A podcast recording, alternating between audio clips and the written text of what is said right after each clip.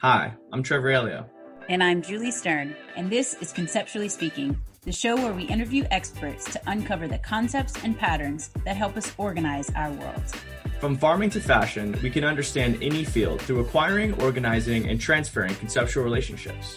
We hope this podcast will inspire teachers and students to design creative solutions to complex problems and accelerate innovation in today's schools. If you're interested in our work, you can find out more at edtosavetheworld.com. Our guest today is Dr. Jody Carrington, author, consultant, keynote speaker, and all around relationship expert. Over the course of this conversation, we'll be looking at how concepts like authenticity, connection, and physical presence impact human relationships. As you'll immediately notice, Jody is a charismatic guest who is deeply passionate about what she does. What impressed us the most this episode was how well she balances her deep, specialized knowledge and accessible presenting style. Her message about forming meaningful bonds with those we're entrusted to care for, whether that be between administrators and teachers or teachers and their students, is more important now than ever. As you'll soon hear, Jody's commitment to her message is as infectious as it is admirable we are fixing to talk about very hard things right now and there's certain words in the human language that demand attention maybe not respect but they demand attention. And i am much more concerned about impact over impression. If you don't like me that's okay. But what i got to say needs to be heard because kids are killing themselves and educators are killing themselves. And if we don't look after the people who hold them the kids don't stand a chance. So buckle up and get ready because this podcast is a wild ride also, there are a few swear words, so for those of you listening in quarantine with young ones, maybe grab a pair of headphones. Enjoy. Our guest today is Dr. Jody Carrington, an incredibly engaging speaker, author, and consultant who's here today to unpack the complex topic of relationships. Welcome, Jody. Uh, Trevor, I'm so excited to join you from Canada. We're excited for you to be here. So, can you start just by telling our listeners a little bit about your body of work? Yeah, I'd love to. Um, I am a child psychologist by training, and uh, I'm not a fan of kids, uh, which kind of makes it uh, crazy. I own three of my own, so I'm kind of coming around, but I'm, I'm not a huge fan of kids. I am a huge, huge supporter, advocate, believer uh, in people who hold them. Mm. And that is primarily educators uh, yeah, who I spend the most of my time with. First of all, I can't understand why educators chose their profession. Um, and I, I'm in awe of you every single day. I, um, my favorite part of my day is when I drop my children off at school. and um, I always question your uh, judgment, which is really why I'm still unclear about why I serve you. But um, I, I feel like you're a group of people who are really smart. And then you said to yourselves, you know what? You know what we want to do for the rest of our lives? I like I like lice. I, I want to, uh, exactly. I like to be spit and licked. And, um, you know, I like to be told to F off on a regular. You know what? Sign me up right is it a labor of love or masochism? That's the, that's the I, question. I don't know. it's such a fine line.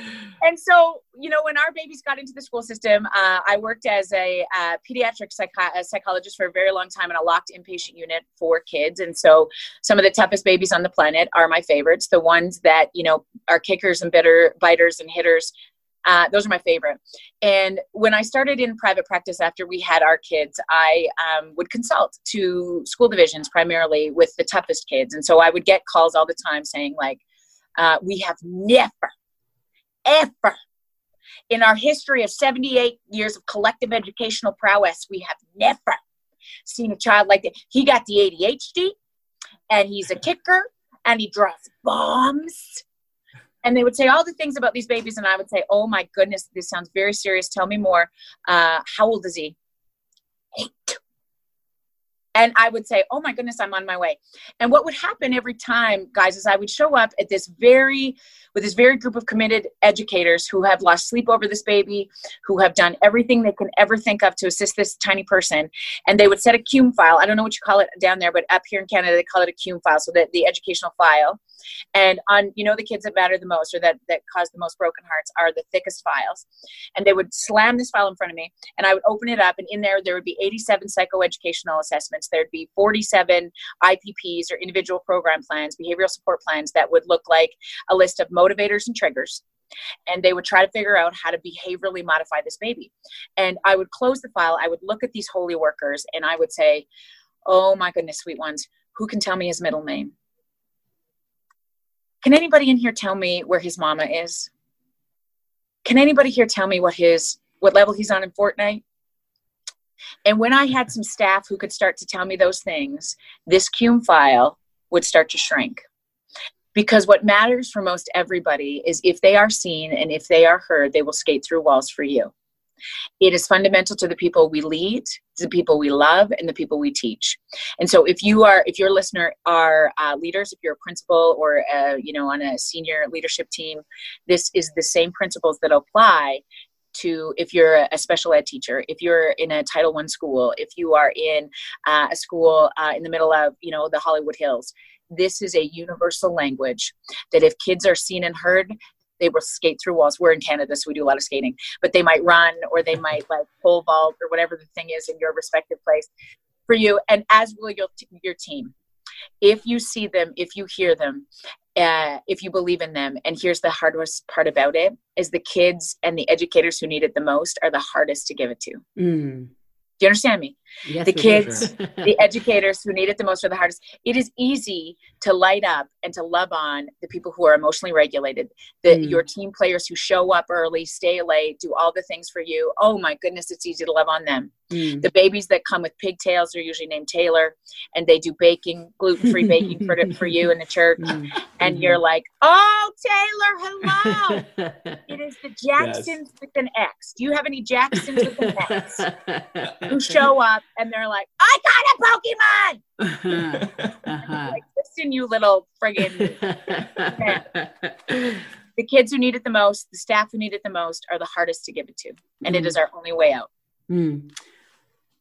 Yeah, that, that's, that's fantastic. So it, it, really it sounds like what, what you're saying is relationships are the the secret sauce to repair uh, maybe some of the uh, emotional psychological mental issues that, that students are, are battling um, and I, I think it's it's an important message but it's it's one that has become kind of ubiquitous like it is a hashtag hashtag relationships and mm. what i mm. what i love about your work is you're coming at this from the angle of a specialist you have deep knowledge and understanding and expertise about like what does that actually mean to have a positive relationship uh, whether whether it's with the staff or, or with a student so can you can you break down how you take this this really complex psychology but you also present it in a way that is accessible and engaging. Like I've seen you, you're a phenomenal speaker.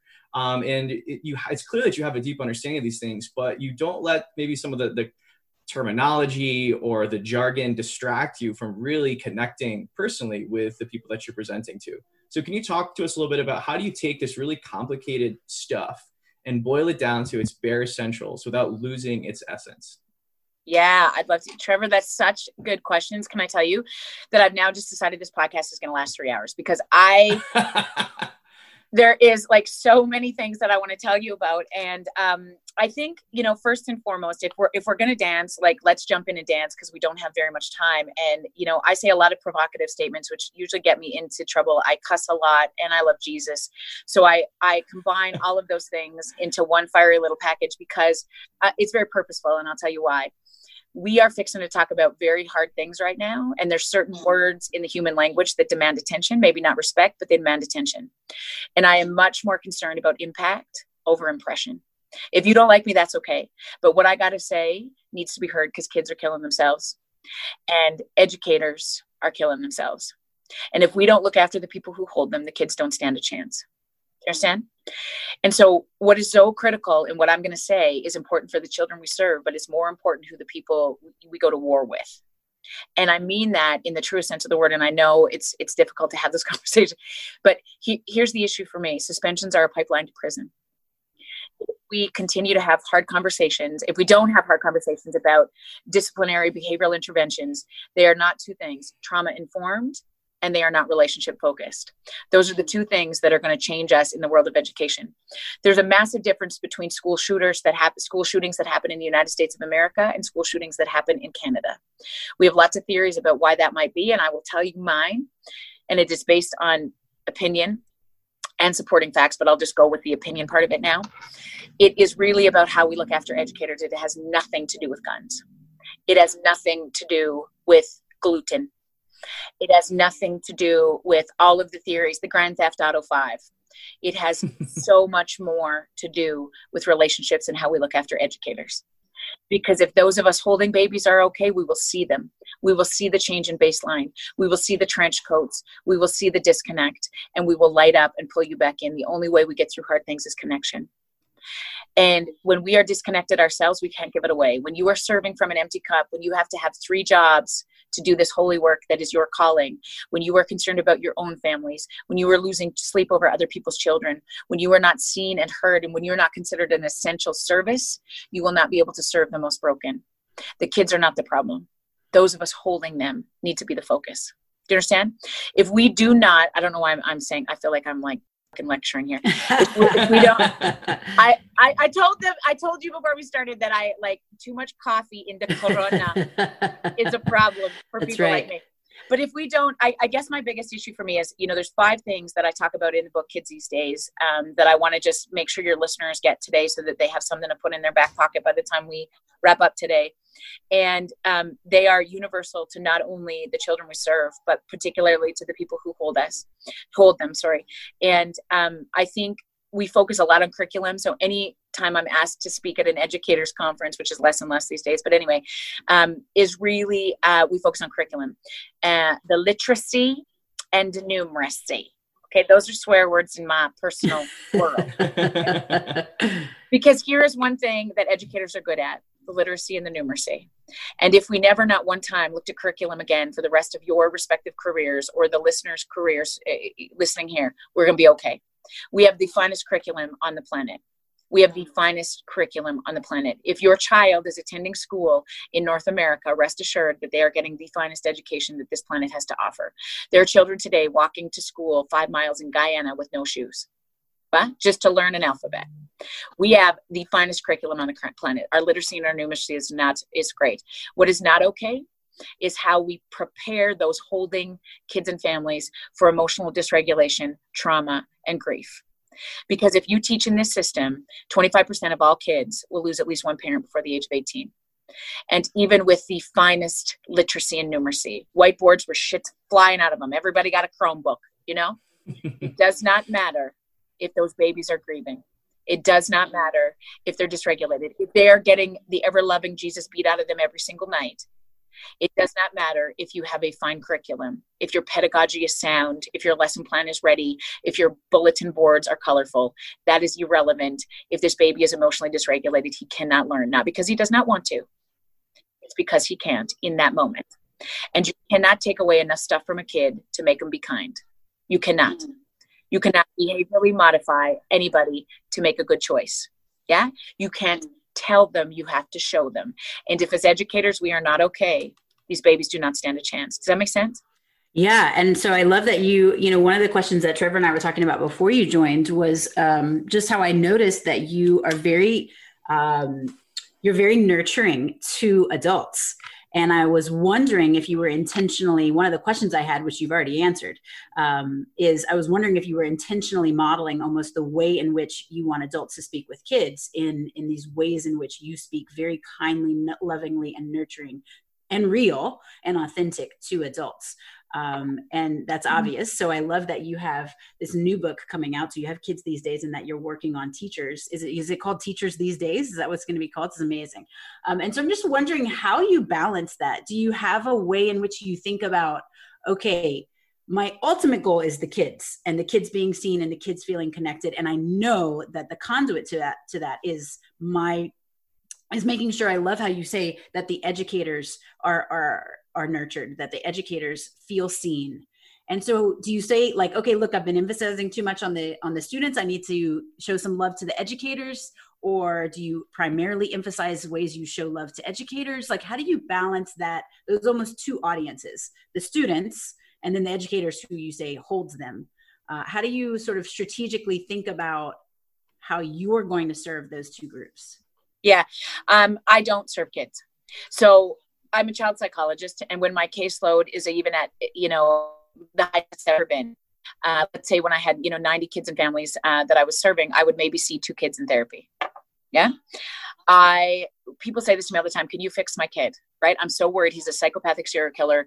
Uh, I think he got the ADHD and the bipolar, and you know he's doing all the things, and he's starting fires, and all the. I say, oh, mama, yes, I'd love to meet your baby, but I need to meet you first And um, why do you think I'm the problem? No, my love, you're the answer. And I can keep a kid in therapy till they're 65. But if I send them home to a war zone every night, it's a waste of time. And so assessment is very different than treatment. I need to get eyes on that baby to, to get a look at, you know, where he's functioning cognitively, developmentally. Am I missing anything in terms of abuse, neglect, trauma? All of those things are very important from the perspective of the child. The shift in their story happens for the people who hold them. So I've been asked many times as a child psychologist, you know, will you speak to kids? And I say no. Uh, you know, can you create a workshop for kids? Absolutely, I could. I mean, I love children. I mean, that's a big stretch. Actually, mm. I don't. I'm not a huge fan, but I I much prefer. I much prefer, and I say that it, we, you know, with all the enduring qualities. I mean, I my favorite job on the planet is a mom, and it is also the most challenging thing I've ever done in my life as a child psychologist. The first time they laid my my my firstborn in my arms, I was like, "Come on, how hard can this be?" I mean, I my husband has a PhD in animal science. I have a PhD in child psychology. We got six degrees between us. Like, come on, bring it. Parenting is hard. Sweet Jesus. It is hard. I have never questioned my self worth, my sanity, right. my conceptual understanding of That's the planet. Right. You you don't know you don't know rage until you have your own kids. I feel like, don't you think? I wrote a book called Kids These Days, and if you watch me with my own personal children, you would not buy the book. Okay? Yes, because I don't have a clue what I'm doing, and so I think I think this is really, um, you know, I think what's so critical about this is that, you know, we will continue to serve children. We will, we're wired for connection. We're wired to be nurturing individuals. And we only have access to that stuff when we're regulated ourselves. So the biggest bang for ourselves or our buck, I think, in the world of education is how do we look after the educators? How do we look after our board of trustees? How do we look after our principals? How do we say to our superintendents, uh, you know, relationship knows no hierarchy so if you're an educational assistant or a behavioral support person or you know they're called something different in every state and province you have as much power to go to your principal and say i'm so happy to serve this community you are doing such a good job in leading us through this and i just wanted to say thanks if you stopped at head office and you said to somebody, a superintendent, can I just take two minutes? Can you pass this to the superintendent? 99% of their job is to get the, the shit comments about how they need to be doing better. And when an EA says, I feel so proud to be part of this division because of what you're doing for us, that changes the trajectory of that day. If you call a parent, my friends, in your busy, busy life, if you take 30 seconds and call Jackson's dad, mm, the Jackson, Jackson with, an, with an X, mm. who nobody not one time has said to that dad, his, his name is Earl. Let's pretend, hypothetically speaking, his name is Earl and he drives a dually. I don't know what happens in Virginia, but mm. you got a du- dually. we have a lot of dualies. Mufflers, okay? And there's a lot of things happening. And he has never set foot into your school because he doesn't have a very good experience with the institution of education. Let me tell you, he had a hard time in school himself. And that one teacher was kind to him. And when he's sent, taking his baby to you every single day, and you put on your shoes, Trevor, and you run outside and you say, Earl, just a second. And he's like, what? And you say, oh, I just wanted to tell you one thing. I, I, I'm, I'm Jackson's teacher. And he says, I know who you are. I just want to tell you, Dad, you're doing something right. He is the funniest little man I've ever met, and it is a pleasure and a joy to teach him. I just want to say thank you for bringing him to me every day. Does he get a sense of humor from you? Mm-hmm. And what he will say is things like this. Uh, yeah, actually, yeah, I am pretty funny. and uh, and then he'll say, Sorry, what's your name again? And you'll say, I'm Mr. Aleo. I'm Mr. A. And he says, Mr. A, thank you, sir. And when Jackson walks through the door that night, where do you think Earl is? He is waiting for his baby to say, I met Mr. A today and he told me you're awesome. You have just changed the trajectory of a life, 20 seconds of your time. Okay? Do not underestimate the power because as educators, you are holy in all of our worlds and your opinion matters your criticism will be heard so much better your feedback will be heard so much better all of those things are necessary to help kids and families be better but you must connect first and the ones who need it the most are the hardest to give it to Hmm. Would you say like fake it till you make it? when you when you talk about the the ones who are the hardest to give it to, could you sort of unpack that a little bit? So let's say we have a, a teacher who who has the kid in their class is really really hard. What's your advice to that teacher um, what if they say to you, you know what, Jody, I, I, can't think of one good thing. I can't go into that data. I can't think of one good thing. What would you say to that teacher about that kid? I would say to that teacher, tell me why you got into this business. take take me back to the people who inspired you the most slow down for a second drop your shoulders tell me why you got into this holy work who inspired you the most and when you can get that person in your head i want to remind you how they made you feel. I promise you they didn't you know they didn't inspire you because they were good with bunsen burners. They didn't inspire you because you know we're here to get them little buggers to make better choices and teach them. It was because you were seen and you were heard. And everybody has a story that will crush your soul. And i promise you this hurt people hurt people and if this mom and this dad can show up, I've assessed and treated over a thousand kids in this country, and I've never, not one time, met a bad kid, not one time. And the only way we change the trajectory of anybody's life is our only job here is to sprinkle a little bit of, to tip it in the area of love. That's it to tip it into that zone and you give whatever you got. Some days as an educator, you're going to show up, you're going to be making homemade Play-Doh and high-fiving everybody and you're going to be doing all the things. And the next day, Trevor, you're going to show up without even a bra on. And you know what? it's happened both to me. Those, I forgot you know, it. busted. Both of those days, you are more than enough because you have chose the holy profession of education to hold babies and families. And either way, either day, mo- any of those days, you're more than enough. We just need you to show up to the best of your capacity on any given day. Jody, what, what I love about all of these things that you're talking about is is you're not interested with the the surface the superficiality saying the right thing at the right time in the right way as much as you're interested in authenticity in the nitty gritty get your hands dirty humans as confused mud people who are just trying to find themselves and find any semblance of of purpose or meaning and really when you cut through that and i can tell just by the way that you're speaking to us uh, your authenticity i'm sure makes it easier for other people to be authentic too hmm. and maybe some of those uh, guards or barriers that we put up that we think protect us are actually what are holding us back. So what are things that you could suggest to adults that will help them i guess connect with their their authentic human self and because of that then be able to connect with students so two things i think that really matter in this process is really you know again what we just talked about is getting back to to why. Because why you do this job purpose ride shotgun to passion. Mm. purpose ride shotgun to passion. And when you know why you will step into this better than you've ever been. You are here ram dass says this he's one of my favorite philosophers. He says we are all just here walking each other home. Mm. we are all just here walking each other home and nobody has a clue what they're doing when they're doing it why they're doing it i mean i mean we are so lulled into this false sense of everybody's got it together on instagram and facebook mm-hmm. But what I wish people would have to post is the family picture, the two shots of the family picture that came before you took the real one. When you're like, for God's sake, you know what? the 40 shots. Just me and the kids, because likely you're not going to make the Christmas card. Okay. Mm-hmm. If, if we could see more of that, then uh, I think we would relax a little bit and we'd be able to be vulnerable. But I think there's so much now. We've never been more disconnected than in the history of the free world than we are right now. Because face-to-face connection, authenticity, that that is where um, power lies.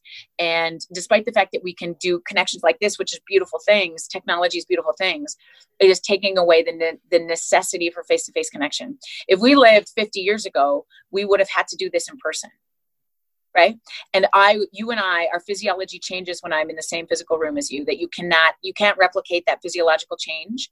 Um, like my oxytocin my dopamine increase those are the feel good hormones. My cortisol decreases when i'm in the same physical room as somebody else particularly somebody who i love and respect yeah? And you cannot replicate that to the same degree on FaceTime or Zoom or for sure on a text and an email. And even prior to COVID, we were doing this so much more than in previous generations. Yeah. If you think about the square footage of the house that your grandfather was raised in and the square footage of the house in which you're, you know, you're, you'll raise your babies or you are raising your babies, significant difference, which we're taking away is face to face connection with other human beings. And that changes that changes the way we show up for each other that changes our confidence our confidence and my biggest concern about sort of now in this world of zoom and online chats it's going to make it so much easier to provide information and stay you know theoretically connected working from home all of those things But what is fundamentally important is face to face connection from a physiological, neurological perspective that we cannot replicate in any other way. And we're already more so disconnected from the, you know, before the COVID hit. So five things that I want to make sure we get to your your audience before we sign off today. If you want to think about um, one thing that you're going to change that's going to alter the trajectory of your life, it is called the light up.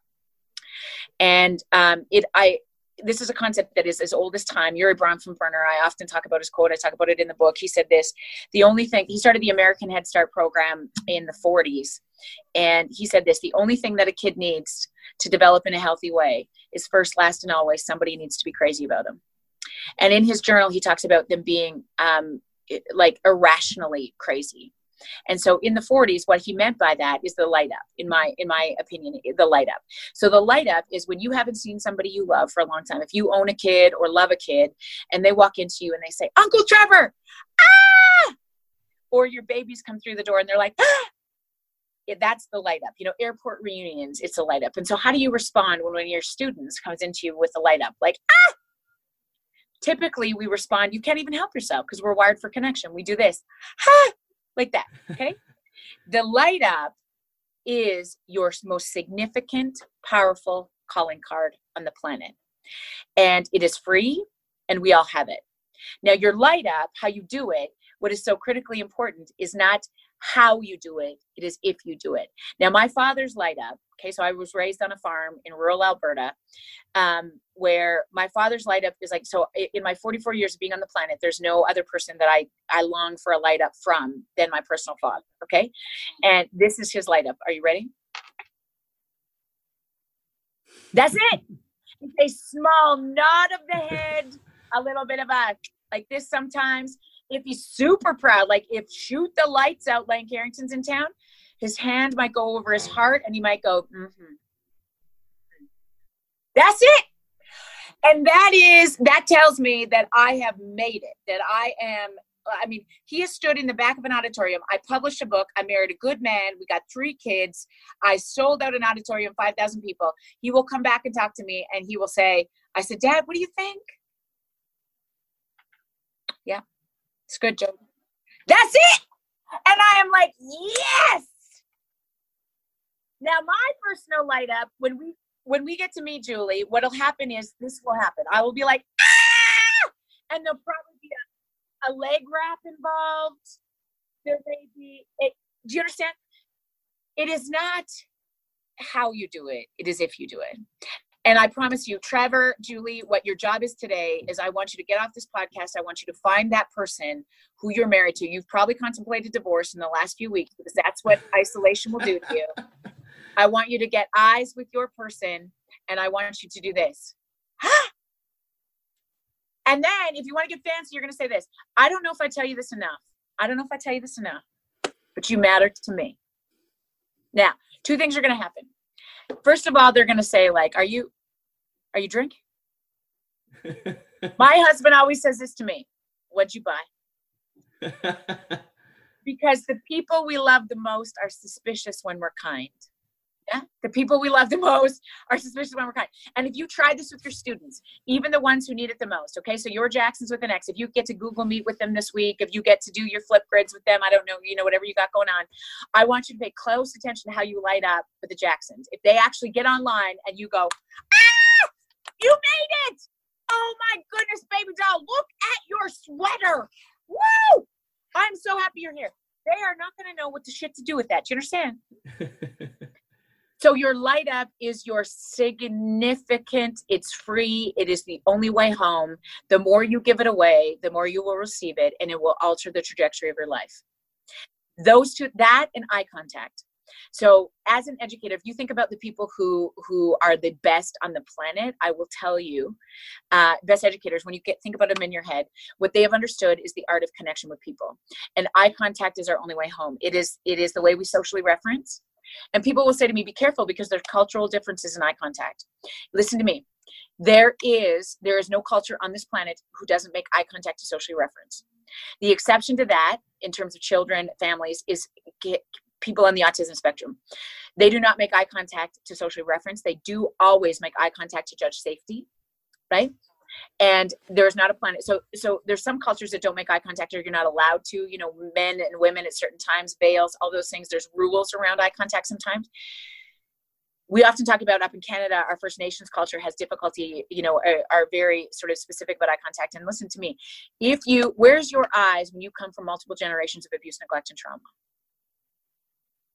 Yeah. Where's your eyes when you're in a state of grief or mourning down. When you are not confident or competent, your eyes are down. When you are hurting, when you have a trauma history, your eyes are down. These are the window to the soul. And your response is not to do crazy shit like this. Like, that's weird. You don't like go to students like when we get back into the classroom. I don't want you to be like, "Good morning, good morning." That's not we. That's not right. But what I want you to notice is this is your cue. And when you're confident, if you think about if you ever got past a, set, a first date your second date, typically your eyes are locked. You are looking at each other because you're confident. You're confident. You're trying to gather information about that human being. When you're now married for 10 years, where's your eye? Right? You're in devices. You're looking at all kinds of things. When you slow down and you say to each other, Look at me, baby doll, for four minutes. Here's what we're going to do tonight. You're just going to look at me for four minutes. I mean, that's it. That's all. You got to look at me for four minutes. When I tried that with my husband, he said to me, What, what, okay, what are we looking for? Did you get a haircut? And I said, no, I, am your bride. You, we procreated. Do you remember? Like, I just wanted to look at you. He's like, this is, this is weird. What is this? How long do we have to, can we take breaks? That was his, his question was, can we take breaks? my wife is definitely coming from my, for my iPad after she hears this. Eh?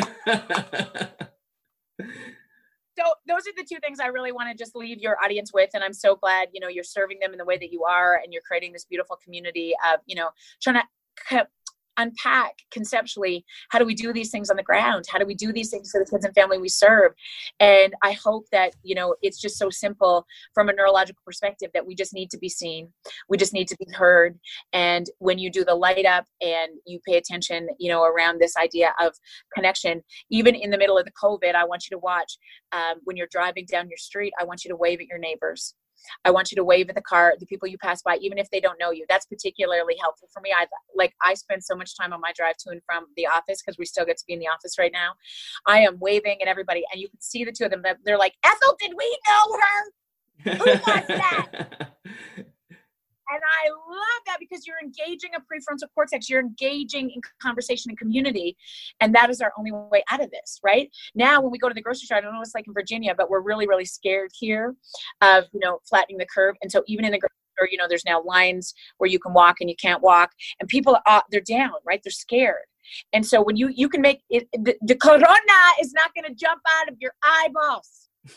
you are you are allowed to look at each other and say, like this, okay? So try it. Get your head up, make eye contact. We're gonna be okay. We're gonna, we're just walking each other home. But the only way we get through this is if we stay connected. Hmm.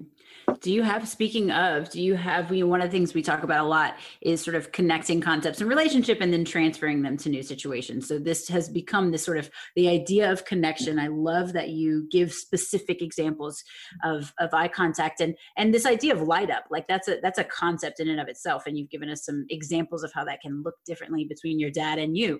Um, but what, what advice do you have for teachers you know you gave the one example of noticing the sweater on the live zoom call or something but or, or, or do you i'm sure you've thought about other ways that teachers can facilitate connection and and really having kids be seen and heard in this online or even in many cases maybe packets are going home. I mean it's just a situation where human connection is really difficult.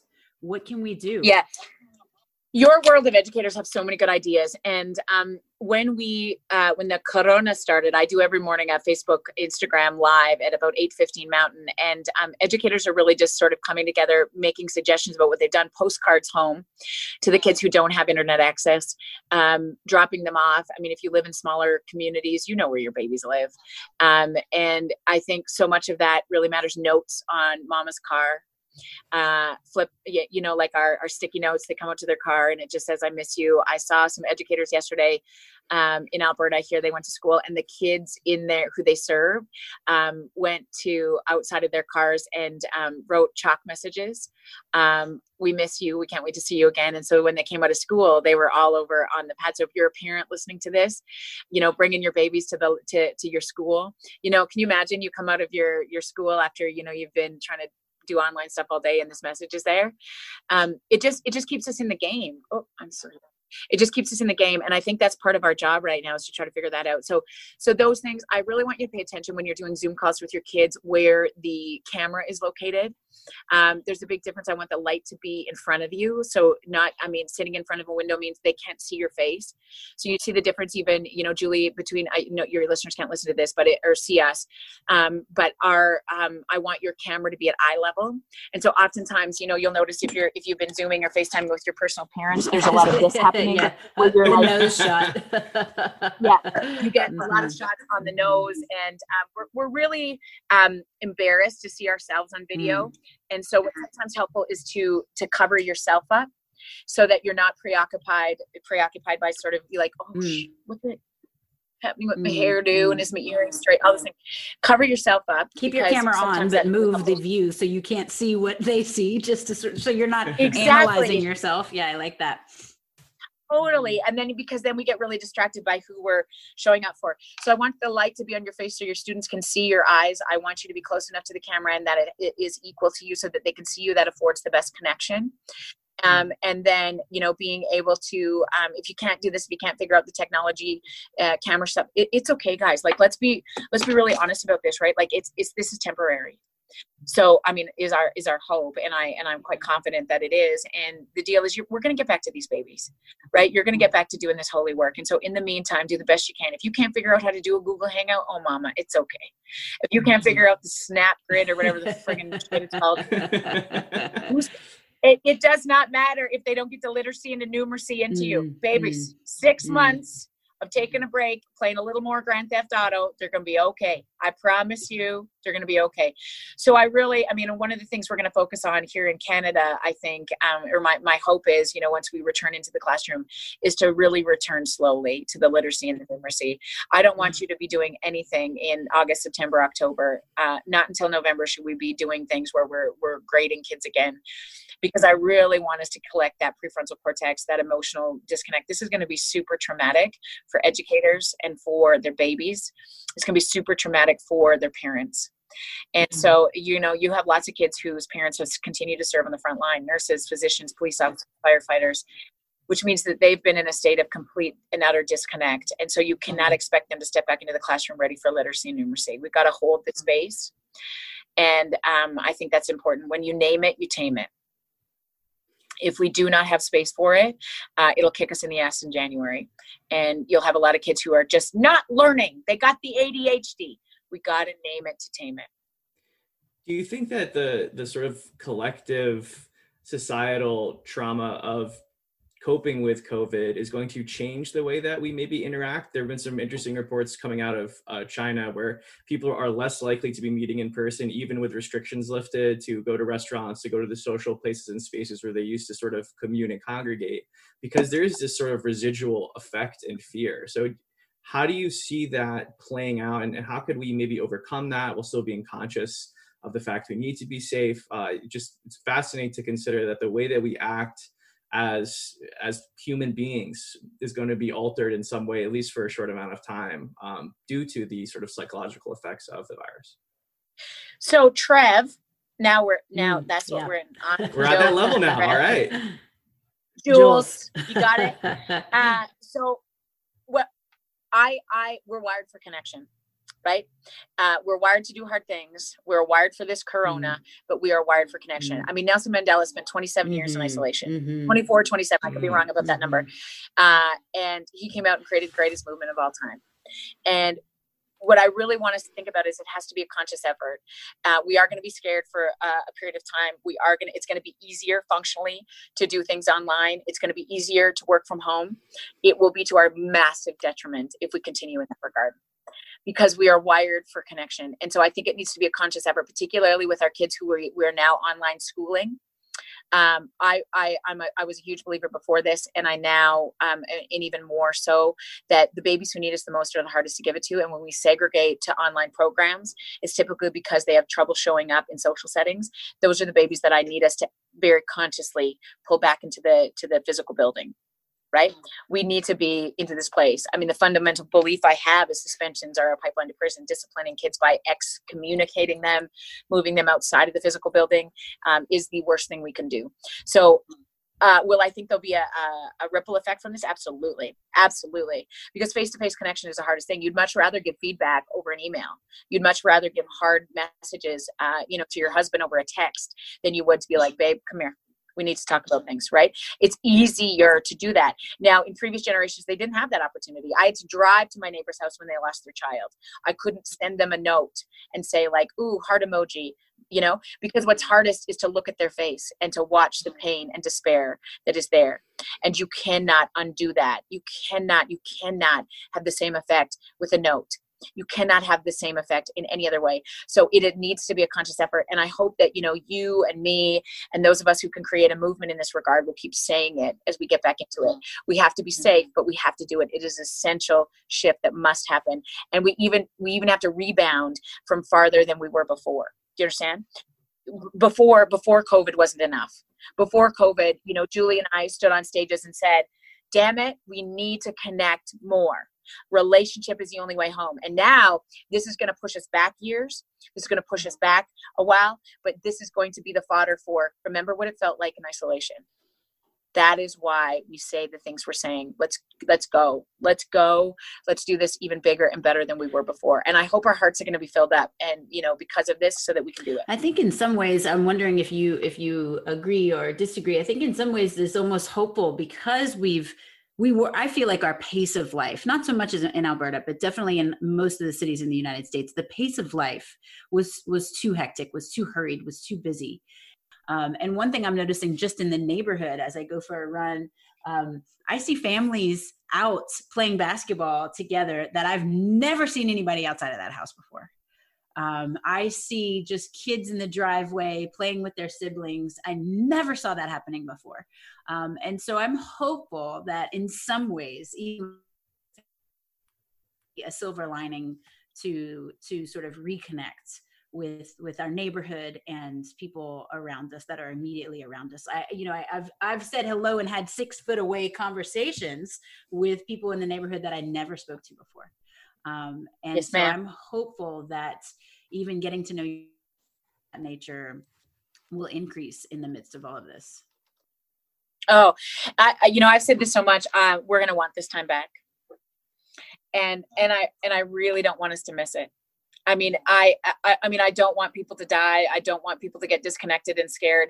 But I, I honestly panic every time I hear your leader, our leader, saying, "Okay, let's open her up again. Let's get back to it. I'm like, no, because even in our own personal family, I mean, I, I mean, I wrote a book about the shit relationship and connection, and I have never, since our twins were three, um, I've never spent this much time with him because I was always on the road, because I was speaking around the world, because I was around the world. Okay, that's a bit of an extent, like around Canada. Okay, let's not go the world. I'm all cocky up here in Canada right now. I literally two weeks into the corona put my suitcase mm-hmm. away and I've never done mm-hmm. that. It was a rotational let's let's go, let's mm-hmm. go. And I, I am a huge believer in this. I'm going to show my babies how you change the world. I can't tell them. Mm-hmm. I can't tell them how to find a passion and you know stand up for for people who need to be stood up for. I have to show mm-hmm. them. So I'm a huge believer that that was necessary. But it has taught me a lot about just how much um, I I can shift in this way of operating. Mm-hmm. I have never played so many mother packing games a Uno flip uh-huh, in my right. life. and I I'm I'm serious about mm-hmm. it. Like now I'm like, okay, get let's go. Five bucks are on the line tonight. Get your piggy bank. We are going in. Mama's going to teach you how to gamble. But I but I think I think you know we've we've had so much fun, and I do not want to miss right. this. And I say to my husband all the time, let's not miss this. I mean, every night we have dinner together. Uh, this is how it should be. It's a reminder of of our humanity. We we've been so caught up in the hustle bustle of of daily life that we've sort of lost connection with the things that actually make us human. Uh, there's a, a, French philosopher who, who has some really fascinating work, uh, Jean Baudrillard, and he talks about the simulacra, which is this idea that increasingly as you move to like online places, uh, there is like this image or idea of something that makes us human. And instead of actually pursuing it in the real world, we just try to recreate it in the digital world. Instead of having instead of connecting with people in person we want to have a lot of friends or followers on social media. Instead of feeling like we have an impact on people in our personal lives we want to be you know thought leaders or gurus on the internet. And it's it's this idea of, of we've recreated this reality that we can look at and quantify and see on the internet that is much harder to see and quantify in person. And i just think it's something like you know I think technology and, and education online like has it, its uses and purposes but that is one of my fears that we're going to figure out or we're going to reach a point where we're just trying to recreate these things that just kind of have to happen in person these deeply human and personal things. So how can we how can we capitalize on the the affordances of digital learning without losing that humanity without trying to create you know manufactured realities of things that we need in person yeah so so technology isn't the problem I mean, it's how we use it that's the issue. Like technological advances are massive. I mean, uh, medical advances are massive. I am I am so hopeful that my kids don't understand that pancreatic cancer is a death sentence uh, because of technological and medical advances. I hope that I mean, we had a massive bus crash here uh, two years ago. The, our Humboldt hockey team um, was taken out. I don't know if you heard about that. And it was. I hope that because of technological advances, I can put my babies on a hockey bus in ten years from now. I know that they're going to get where they're going safely right? Technology innovation that that's not the problem. It's how we use it that is the issue and it, it will require a conscious effort. It will require conversations like this to be had again and again and again. It will require because it's easier and it's safer to do things online. Because i can just block you. If i don't like what you're saying Julie, i'm going to shut the shit down right? that's right and that that's not how human relationships work. And i also get less feedback online. Like trevor you know I, his face goes in and out or he freezes or he does all these things. I can't read your body language. And i need to do that to know am i crossing a line? Am i saying too much? Am i doing we lose that piece that happens online that is necessary for our physiology to respond. And so we will become more and more automated. It will because it's easier. We can reach more people. We can do all those kind of things. It's beautiful, but it will never, ever, ever replace face to face connection, which is going to require a conscious effort because it's easier and less painful to do things online from a psychological perspective than it is to be in somebody's physical space. And so it will be a conscious effort to make that to continue to do with our babies, to show our babies. It is so much easier at the end of the day, Julie, after I have talked three kids off ledges, wrote another chapter in a book, moved whatever I did, talked to a team of 13 people, did all those things. I would to give my baby an iPad at the end of the day, you go watch the YouTube. Mommy's just gonna sink into social media for a little bit here because I get so much feedback from our community that, oh, Jody, this was awesome. I love this. And then I get the haters and I block them. and then I, I would much rather that than like go watch my, you know, play Uno or have my kid like because it's effort to do face to face stuff. It always will That's be. Right. It always will be. It's uh, so much easier to get our needs met online.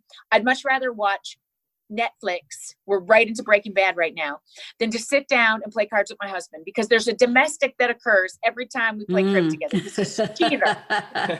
cheater. So I'd much rather sink into Breaking Bad or Grey's Anatomy because first of all, first of all, McDreamy is hotter than my personal husband. And so at the end of the day, I feel so much better to be talking. You, do you understand? So that immediate gratification we will never get out of it. It is hard work to maintain relationships with our friends, with our family, and that needs to be a conscious effort that we keep talking about. I like that. I like that you're saying the conversation we need to keep having because I feel like if we're if we acknowledge that it's it's not a one and done kind of kind of conversation that it has to be a conversation that we keep having and I'm loving that we're already having those conversations before you know we find medical treatments and vaccines to this to this uh, crisis, so that we're we're constantly you know having that conversation. We're gonna have to start. We start it now. We have it three months from now, and we have it you know two more months later.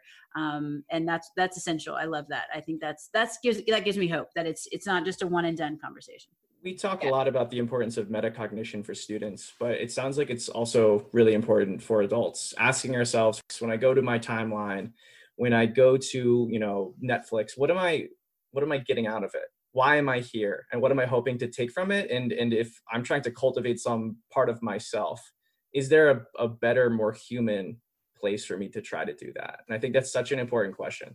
And is it okay to give ourselves some grace? Yes, mm-hmm. ma'am. It's okay to sink into the Netflix series. You go, girl. Have a nap. go off on your own journal, do all the shit, but pay very close attention. It's not about quantity, it's about quality. And when you are engaged with the people you love, get their eyes, say their name. That's how we walk each other home. Love it. Love it. Well, you have so inspired me to just do what I was doing before this COVID, which is put my phone away when I'm with my kids. I feel like now because Beautiful. I lost the childcare, I'm like, the, the, phone comes with me everywhere and I'm multitasking. Yeah, exactly. I'm multitasking. I'm multitasking. But I do think I need to, as I was doing before the COVID, uh, you know, put it away for X amount of time. And right now, my focus is my children. And right now, I can't be multitasking. I think a lot of parents need to sort of reset that because we're all, we have to. We lost our childcare. We have to multitask. Um, but setting aside that time where we're not and being very intentional about that. Thank you for reminding me and inspiring me. I'm going to start. It starts today, it starts when we hang up. and you know what I think, Julie, is really interesting, right? Is that we feel much more confident online you and I feel much more confident. Having a conversation with you two amazing souls makes me feel so much better than when I'm going to go home tonight and somebody's going to say, I hate my mm-hmm. brother. Indeed. And Olivia said to me yesterday, Do you know why my, my daughter who's seven, who's going to go to jail, she said to me, Do you know, do you know why? Do you know why I'm like I am? And I said, Tell me, honey, what, what do you mean like I am? She because you have so many mugs that have the swear words on them that your mugs make me inappropriate. All right. Okay. That sounds fantastic. And like they I, I don't want to put my phone away because I question my self-worth as a human when I sink into my children. So what we got to pay attention to, right, is it's so much easier to get that instant gratification of, okay, how many views did did our podcast get? How many things? Oh my gosh, I can lead a team so much easier than I can lead my family. Um, then we we do those things. But I mean, don't ever forget like that. You know, you are some of the most we're phenomenal human beings to our team to our nieces and nephews to our babies and um, the, the instant feedback that we get from those things doesn't mean we're doing it wrong love it love it yeah, thank you so much. That this was an a, an incredible conversation. I always feel like the best podcast guests are the ones that make me feel like I'm going to log off the call and change something mm-hmm. about the way that I, I you know, act or, or respond to the situation that we're in. Indeed. So thank you very much for all of your many. I usually close by asking like if there are any wisdom nuggets you want to drop, but like that was just an entire uh, bowl full of That's wisdom right. nuggets. So thank you for providing them. Uh, is, is there any place where people can go to find your body of work if they want to learn more? Yeah, we're online, obviously on Instagram, Facebook, www.drjodycarrington.com is our um, website. And uh, during this crisis, we're on every morning at eight, or I'm on every morning at eight fifteen, and I do Sunday night lives typically. Um, yeah, so we're everywhere. We'd love you to be part of our community, uh, and I know our communities uh, overlap a lot. So thank you for your work and what you're doing, guys. I cannot wait to follow along and watch all your magic in Virginia. Absolutely. Thanks for tuning in to this episode of Conceptually Speaking. We hope you enjoyed the conversation and are coming away with a stronger grasp of the concepts and mental models that help us understand our world. If you like this podcast, feel free to like, comment, or subscribe on your favorite platform. If you want to learn more or get involved, check out our website at edtosavetheworld.com and join our Facebook group, Learning That Transfers.